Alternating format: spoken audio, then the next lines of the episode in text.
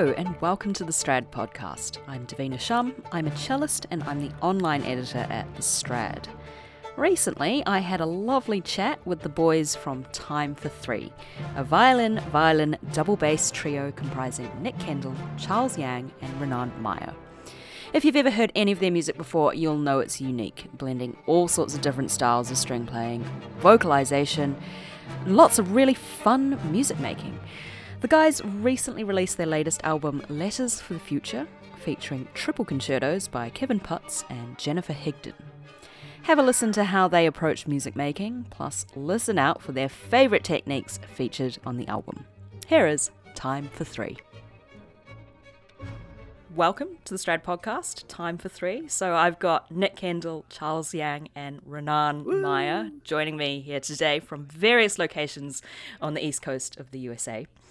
So we're here to talk about your new album of triple concertos, Letters for yes. the Future, and you've also got upcoming performances of the work this summer. So I thought I'd start off by saying that a triple concerto is quite a special piece, and in a trio, I imagine, you know, you have to perform as soloists, but also maintain the synergy as a trio, as an ensemble, but against this backdrop of the symphonic orchestra, the Philadelphia mm-hmm. Orchestra, just casually.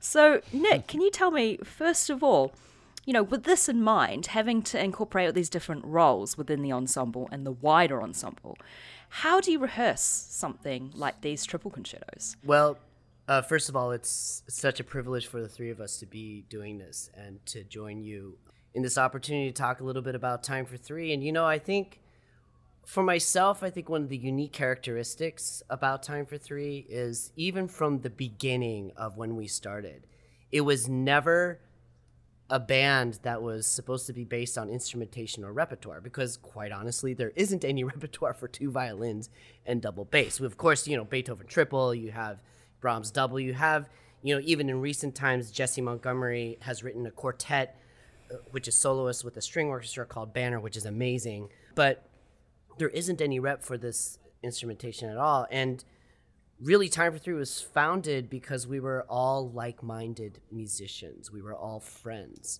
who happened to just play these instruments. And I think because of that, the base of which we come from, the base of which we play, is based on that chemistry. It's really three unique individuals. You interchange one individual in this group, and it changes the whole composition of the group, just kind of like a, a living organism. So Charles, Ranaan, and myself have this way of playing together. The way we hear sound, we often talk about how we love to spin our sound. So it's very much a kind of listening, I think, as one voice, but incorporating different energies and, technically speaking, different parts to create one goal, one voice, one storytelling. And, you know, of course, we're a band that tours quite extensively as a just a solo act, but we also play with multiple different kind of backup ensembles. But with orchestra, you're right, especially in these concerti, which are masterpieces. I mean, we're so lucky to be in the hands of these great masters, Jennifer Higdon and Kevin Puts. But we do have to think about how we have to be a unit and we have to be one, so that when you're playing with a huge ensemble, it's not like three individuals have three different opinions and then everybody has to try to pick. I mean, it doesn't work that way. But again, interestingly enough, we don't speak about that kind of stuff often. We just play together. And we may talk about the character of something, but it's founded on love for each other and kind of a common love of playing and groove and um, sound and yeah, it's it's a lot of fun.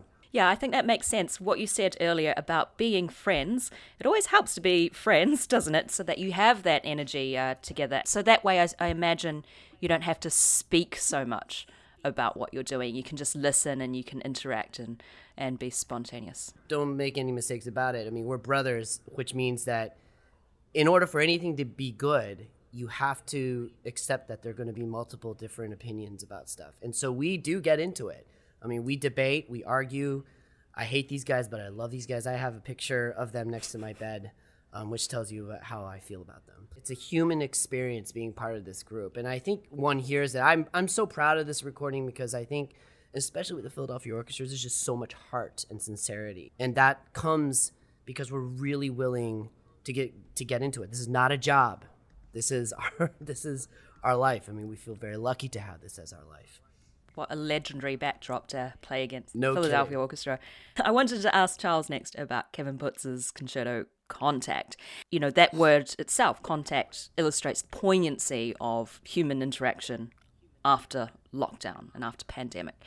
Nick's already mentioned that you guys are like brothers, you listen to each other and you rehearse together. But what was it like during the pandemic as an ensemble, having to try and keep that energy together, but being in separate places? I mean, you're in three separate places right now. How do you go about that? Just kind of piggybacking off Nick, you know, we groove together. Time for Three as a live act is is just something, it's it's totally different. You know, there's one thing about the recording. There's also when we go on stage, there's an energy there that we missed during the pandemic. We totally missed as a group. You know, we found other ways to kind of feed that. You know, during the pandemic, we scored a movie, our first feature film together in separate places in our respective homes. This concerto happened. A lot of these kind of exciting new things got to happen during that time because limitations sometimes are something to work with for us. You know, when we're on the road for the last couple years, playing live shows is great. That energy is awesome. Sometimes we were missing the creativity of just sitting down and writing. For this piece, even with Kevin's piece, we were supposed to premiere it during the pandemic. We were supposed to premiere it with the San Francisco Symphony. That didn't happen, but we got this blessing in disguise of uh, being able to work on this piece with Kevin further and to also get deeper into what this piece was about. And when we found that, when we found exactly what that sound, what Kevin had in his mind, even Kevin himself was contacting us and be like, hey, what what is this? Like, can we change this? What do you what do y'all feel the second movement, or what do you feel feel like this piece means to y'all? We found that together. And when we brought that to the Philadelphia Orchestra and they were willing to record that with us, that really was, I would say, dream come true. I can imagine it's an experience that for those people lucky enough to be able to experience is, is that feeling of space and time to have that creativity to further explore, because as you say, you know, when you're busy, you're on the road, you don't always have time to right. further explore those little creative nuances. So I imagine for you it it's, was sort of necessary to come to the end product that you have now. Absolutely. It was literally us, may it be us writing together, or even with Kevin, one of us would, you know, have an idea, record it, send it to the other member, send it to the other member, and then f- by by the end, we'd have this sound that usually we could do together in a room. But weirdly, that limitation of no one arguing, you know, we'd all just have our own voice and then send it to the other and, and then whatnot, um, was kind of, was really yeah. awesome. Like many people in the pandemic, it was a good chance to really come to grips with Uh, how recording gear works and, and working remotely in that way. So it's a, another skill right. to add to a lot of people's toolkit, I suppose. I wanted to talk to Ranaan about the Higdon Concerto, Concerto four three, which weaves elements of bluegrass into the piece. When I think of bluegrass music, I think, you can correct me if this is really offensive, but I, I tend to think of a double bass player slapping like a really beat up old upright bass in a barn dance. What's your experience of playing bluegrass music, and how could you bring that into your performance of the Higdon Concerto? Well, I think when Time for Three was at its very beginning, it was this release of energy where we would have um, these incredible rehearsals at the Curtis Institute of Music with this amazing teacher, Maestro, Maestro Mueller, a six foot eight towering German conductor from Germany originally that was quite serious for like, you know, ninety-eight percent of the time that he was working with the student orchestra. Um, it was intense. Um, if there was a joke, it was usually at the orchestra member's expense. And after these grueling rehearsals, which were so powerful, these like-minded guys from, from Curtis at the time would get together and jam. And we would jam based on anything other than classical music. You know, it was like, it was like time to kind of escape. there's just this beautiful culture of music from the folk world, from the bluegrass world, from, you know, some of the later classical world. That was an opportunity for us to smile, you know, let our hair down, giggle, and just enjoy each other's company through our instruments, not having to use music, not having to make it terribly deep, and then finding our way to, you know, maybe a ballad that would, you know, all of a sudden just change our lives because of what and whomever was bringing said music to that jam session. And that's really how Time for Three was born. So out of that came Time for Three, and we started to become known as these classical guys that sort of dabbled in folk and bluegrass and some jazz. And it then led to some other curiosities, kind of like this inquisitive nature of wanting to express ourselves um, in just, you know, different slash like-minded ways. So we started to become known as like this bluegrass group, but the irony in all of it is that we weren't experts in bluegrass. We didn't really have a huge cultural upbringing in it. You could even say that we didn't really know what we were doing. We just enjoyed something about the sound and the way that our instruments could resonate together. I think because of that, and because of Jennifer's background, when we got together, it led to, you know, something having to do with the American folk and bluegrass tradition. This, these types of things take so many people, right? I mean, we first performed an event for the Philadelphia Orchestra, and Maestro Christoph Eschenbach was in the audience. And that's how the relationship began. It's like, what are these guys? Who are these guys? I want to meet with them. What do you need? Well, we'd love a concerto because we don't have one of those. And we'd love to play it with the Philadelphia Orchestra because you guys are amazing. A commission was born. We got together with Jennifer, and she said, play all of your effects. And we started utilizing like all these different sounds on our instruments, you know, Nick playing his instrument, strumming it, you know, like a guitar or a banjo or a mandolin, uh, me pounding on the instrument and drumming kind of like a cajon and a percussive like technique, you know, different things like that. When you talk about slapping that old bass, you know, I was playing, you know, Ranaan over here. Ranaan over here is playing this eighteen ninety-two Italian instrument, you know, from Genoa, Italy, right next to the salami factory. It was just really cool to hear that type of sound played in a raw fashion because it's the approach, right? It's not, you know, speaking of like geeking out for a second, like it's like fiddle, violin, what's the difference? It's sort of a mindset. Is it your upright or is it your contrabass? It's more of an attitude. And I think like with Time for Three, it was this bridge of connecting this incredible history of all this refined classical music and all of those periods into what is now, and like, you know, how we can kind of progress that. So I think that's what Jennifer got excited about and was drawn to. And and that's what the piece sounds like without hearing the piece, you know, just describing it. That was a really great answer. I liked what you said about, you know, it's an opportunity just to, to smile, to giggle, and not to get too deep because, you know, when you don't have those inhibitions, you can just really explore, right? You can explode in this sort of fury of creativity. And I think I think that's the kind of mindset. So you mentioned some techniques. Uh, just then. So I thought we'd do a quick fire round of your favourite techniques illustrated in the album. So Nick, first of all, what's your favourite technique? Oh, man.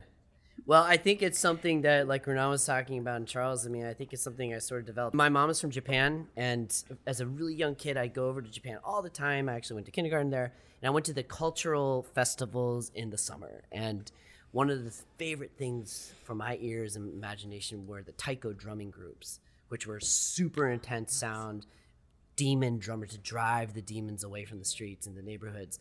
And so as a young kid and all throughout high school, I wanted to play drums. My parents said, absolutely not. You're not allowed to have a drum set in the house. But because of that, I had to be inventive. So I took my dad's, my dad's a, a carpenter and a, an architect, but he had a brilliant shop and he had all these paint buckets and trash cans. So I turned them upside down and I built my own drum set.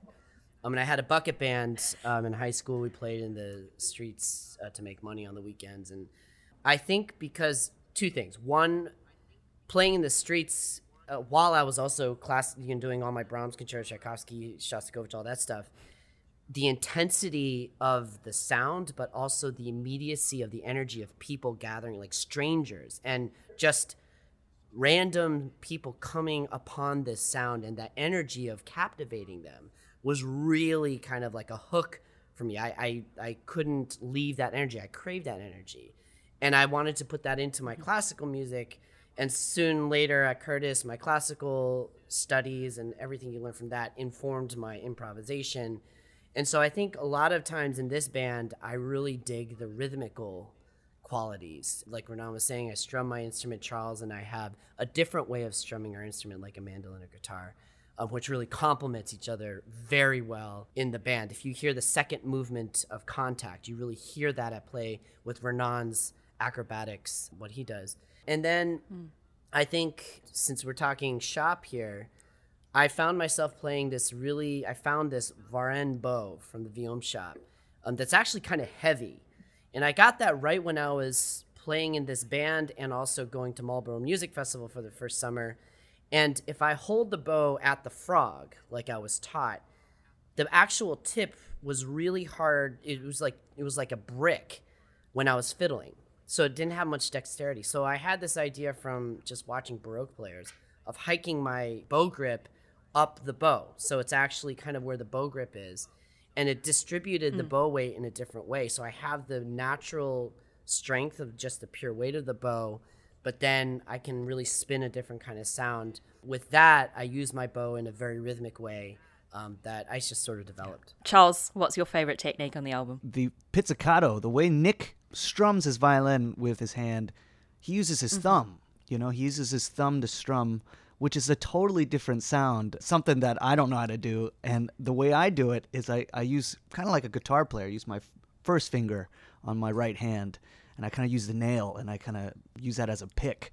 So y- you get these different kinds of pizzicato sounds that you will hear in that second movement. You know, there's a lot of differences of how pizzicato can sound different in, in many ways. I love strumming too. I mean, I love strumming, but also I remember joining the band about six years ago, and the Higdon was written before I joined.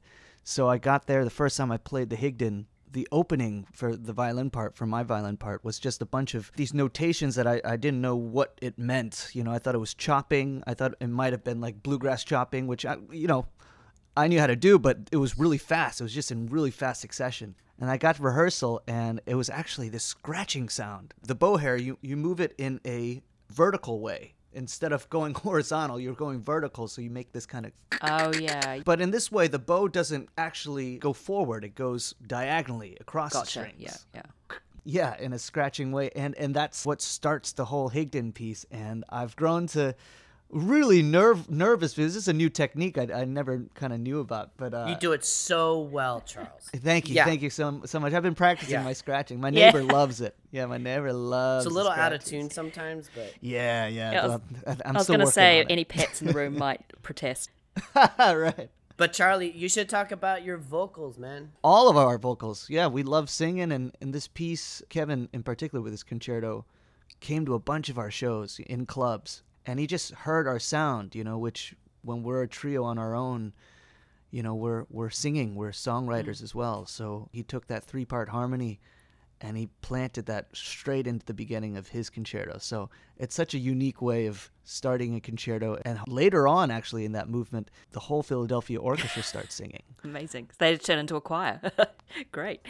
Yeah. Ranaan, what's your favorite technique on the album? I liked the bass for a long time, but I, I fell in love with this really special sound, which is the sound of the tenth interval on the bass. And the bass sort of resonates, you know, like most string instruments in, in very specific keys. And being that the, the bottom, uh, you know, nut area of the lowest string is generally an E, and you can have an extension for that to be as low as a C.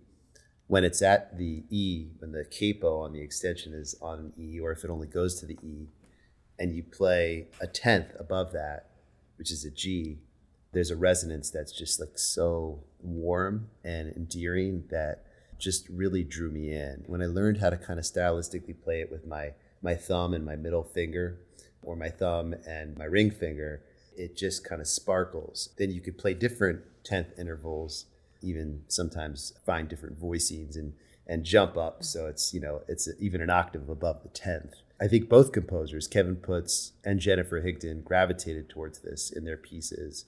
In the first movement, there's this lovely moment where after this very magnificent, heroic beginning, we get very small. It's just the bass, and I'm playing these tenths all over, and Kevin pushes with his writing, he pushes me um, by putting me in some keys that are a little more dicey, you know, and even hairy to play at times. But there's the beauty in that because it, it makes it a little more difficult.